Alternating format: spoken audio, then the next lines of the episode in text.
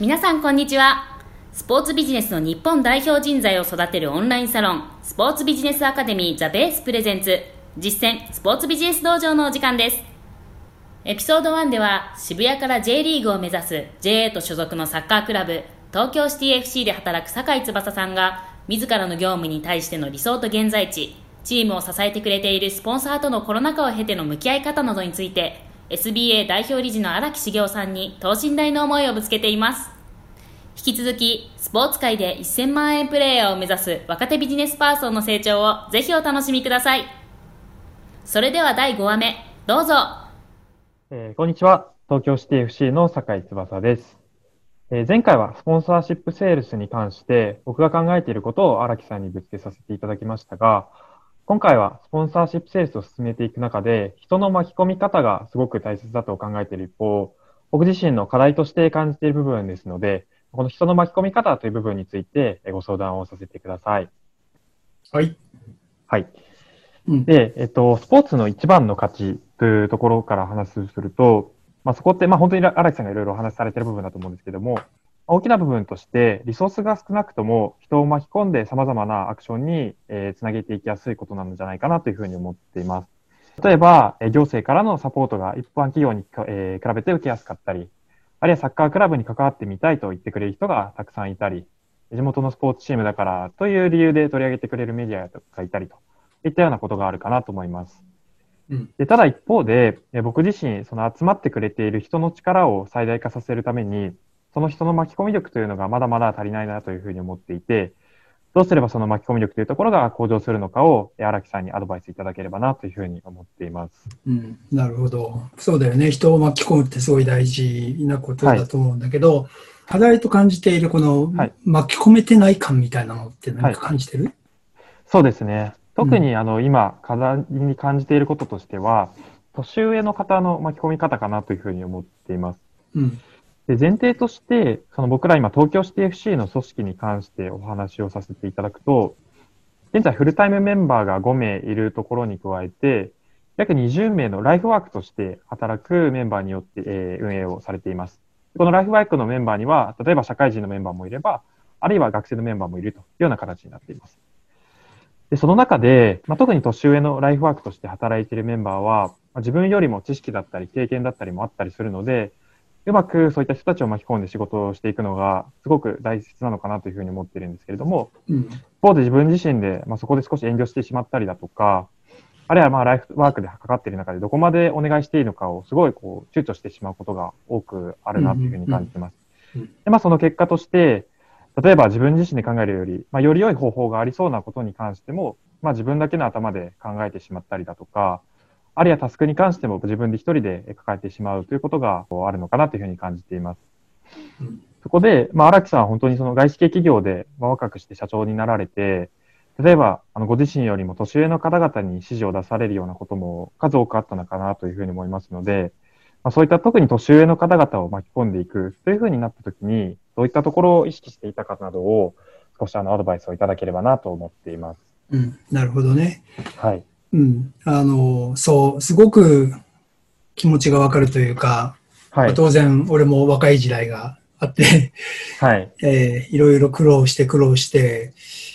あの、やってきた中で、はい、うん、同じような壁にぶつかってたんだけども、まあ、はい、その経験を通じる中で、まあ、その突破口をこう見出しながらね、えー、やってきたいくつかのポイントっていうのが、はい、あるんだけど、はい、まあこれはあくまで参考を、まあ、参考というか、まあ、経験値の共有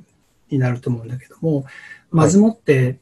そうね、その人を巻き込むって、まあ実はあのうちの会社のね、行動指針があの、はい、10則があって、10個あの行動指針があって、そのうちの一つにその人を巻き込もうっていう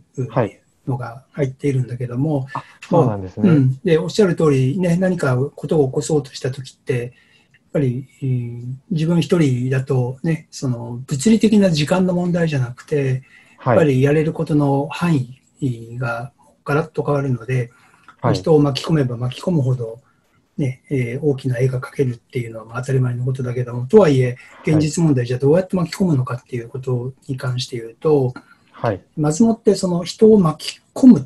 ていう巻き込もうっていうアプローチだと、やっぱりなかなかうまくいかなくて、はい。それどういうことかっていうと、を巻き込むっていうことは、基本お願いモードじゃない？お願いモードというか、はい、あの、巻き込もうとしてるっていうね、態度になってるわけですよね。はい、えー、そうじゃなくて、やっぱり理想的には、その巻き込まれたくなる行動をするっていうことが大切だと思うのね。はい、このこの違いはあるかな、はい、うん、ちょっと今、うん、イメージが湧かなかったので、もう少し具体的にお伺いしてもいいですか？う、ね、うん。あの、巻き込もうじゃなくて巻き込まれたくなる。向こうが、あつまり巻き込もうっていうのは、はい、自分が翼が主語だよね。はい。その巻き込まれたくなるっていうのは、相手が主語になりますと。はい、相手がそう思う。で、巻き込もうとするのは自分が主語になるっていう、この違いなんだけども、はい、じゃあ相手が巻き込まれたくなる行動ってどういう行動ですかっていう、まあ、こういう逆の言い方もできるよね。例えばだけど、これファン心理と、あの、まあ、スポーツでも音楽でも何でもいいんだけども、はい、あのファン心理と似ていて、はい、えー、ファンの、ファンになるってどういうことかというと、はい、そのアーティストだったり、その自分がファンになるね、あの対象部、対象の人がいるでしょ。はい、でその人が、えー、ファンになってくださいって言ってファンになるもんじゃないと思ってるよね。うんそうですね。確かに確かに、うん、はい。なんで自分からそこに寄っていくわけでしょ？はい。じゃあその寄っていくものってその人に何かがあるから寄っていくわけだよね。はい。うん。で、その寄っていこうとしてる人が仮に気を使ってるなぁなんて思う人に、はい、多分寄っていかなくて。ね。なので、やっぱりその巻き込まれる人、ま、巻き込む人っていうのは、やっぱり一つの、もう確固たる、その、それが個性だったり、はい。うん。あるいはその圧倒的なこのリーダーシップだったりとか、夢だったりとか熱量だったり情熱だったりっていうその人がここに巻き込まれたくなる何かを持ってるから人ってそこに寄ってくるってことなんだよね。はい、なので自分から何とかね、えー、巻き込も巻き込ませようって思った瞬間に、まあ、はい、矢印が逆になるじゃない？で、これってすごく自分だけの問題じゃなくて、はい、これビジネスモデルにもすごく深く関わっていると思っていて、はい、それは、俺はその顧客マーケティングとファンマーケティングの違いって、はい、えー、言ってるんだけど、顧客マーケティングとファンマーケティングの違いですか、うんうん、そう。あの、顧客、じゃあスポーツってなんでファンっていうの？ってお客さんのことを、他のね、はい、えー、産業でお客さんのことをファンって言わないよね。そうですね、そうですね、うん。だけど、ファン、あの、スポーツとかエンタメは割とファン、お客さんのことをファンって顧客って言わなくてファンっていう、ね、そうですね。うん。はい、この違いは何かって考えたことある？ああ、ちょっと考えたことはないですけど、でも、うん、なんか、あのー、最近の本、なんか、あのー、マーケティング系の本で、うん、むしろなんか、いろんな一般的な世の中の商品も、そのファンマーケティング、ファンを作ることが大事だみたいなことがよく最近言われてるなというのは、あの、すごく感じるので、なんかその要素がすごく、なんだろうな、一般的なマーケティングにも、すごく大事になってきてるのかなというのは、感じる部分はありますね。うんうんこういう、なかなかこれ、音声だけなんで伝えるの難しいんだけども、はい、すごくわかりやすい説明になるかな。はい、あの、例えばね、えー、はい、翼がある商品を持っているとしますと。はい。で翼っていうこの一つの丸い円があったとして、で、その下に同じ、あ違う丸があって、その中にはこあのお客さんがいたとするよね。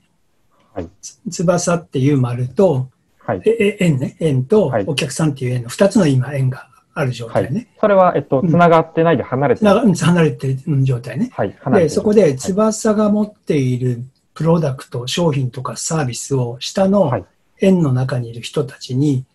買ってもらうよね、普通。はい。で、そうすると、その上から下に対してそれをプロモーションしますよね。はい。買ってもらうために、その商品を下に届けに行くわけですよ。はい。で、お客さんはその商品を自分のものにするわけですよね。で、自分のものにした自分に価値を感じるから、その、それがまあブランドっていうことなんだけど、はい、ブラその自分自身がその身につけてるブランド服だったり、その車だったり、はい、まあ何でもいいんだけど、はい、要は、あの、物を売るわけですよ。はい、届けるわけですよ。うん、僕、えっ、ー、と、僕というプロジェクトが、そのお客さんに対して届ける、うん。うん、そうそう。これが顧客マーケティング。だから、なので、どうやってそれをマーケティングしたら売りやすくなるかとか、あるいは場合によっては翼以外に競合がいるので、どうやって競合に勝って、うちの商品の方がより、翼商品の方がよりいいものだっていうことをアピールしようかって言って、はい、マーケティングするのが顧客マーケティングだよね。だから、はい、まあ、いわゆるマーケティングのツールじゃないけど、3C って言ってコンペティターを意識したりとか、はいはい。うん、あるいは、あの、4P みたいな感じで、プロダクトとか、プロモーションとかっていうことを意識して、とにかく顧客に対してどう売るかっていう、まあ、こういうマーケティングをするわけですね。はい。で、一方で、ファンマーケティングはどういうマーケティングかっていうと、はい。まあ、今と同じ翼がいて、下に、まあ、顧客がいるとしますと。はい。で、ファンマーケティングっていうのは、はい。物を下に落として売るんじゃなくて、はい。その翼っていうこのサークルの中に、いかにお客さんを入れ込むかっていうね。ああ、なるほど。ことなんだよ。つまり商品を下の、はい、下のサークルに入れるんじゃなくて、はい、顧客を上のサークルに持ち込むのね。はいはいはい。なので、商品をお客さんに届けるんじゃなくて、お客さんがその商品に寄ってくる状態にするのが、これファンマーケティングのと顧客マーケティングの違いというふうに理解していて、はい、で何が違うかっていうと、つまり売ろうとしてないわけだよね。はい、そもそもが。で、そこに対して寄ってきて、で、そこのサークルの中に入ってくるっていうのは、はい、要はファンから、お客さんから中に入ってきている状態なわけですよ。はい。うん。なので、えー、そう。だからそこで、その、そ、つまりそうなった時の当然マーケティングのやり方って違うわけね。はい。うん。だから、あえて言うと前者は巻き込もうとしてマーケティングしてるわけですよ。ええーうん、で、後者は巻き込まれたくなるポジションを取ってるから、人が巻き込まれてくるわけだよね。はい。うん。っていうところで言うと、やっぱり確固たる、その自分というか、まあそれがクラブなのか、翼なのか含めてなんだけども、はい、やっぱり巻き込むことを目的じゃなくて、何か一つ二つ、この強烈な個性をここに持っていくっていうことが、はい、多分そもそも大事なことだと思うんだよね。うん。うん。だから、クラブの立場としての魅力、はい、あるいは翼としての魅力っていうものを何に置いて、で、そこにもう確固たる信念を持って、やっぱやりきるみたいな、そういう姿勢がすごく重要だと思うし。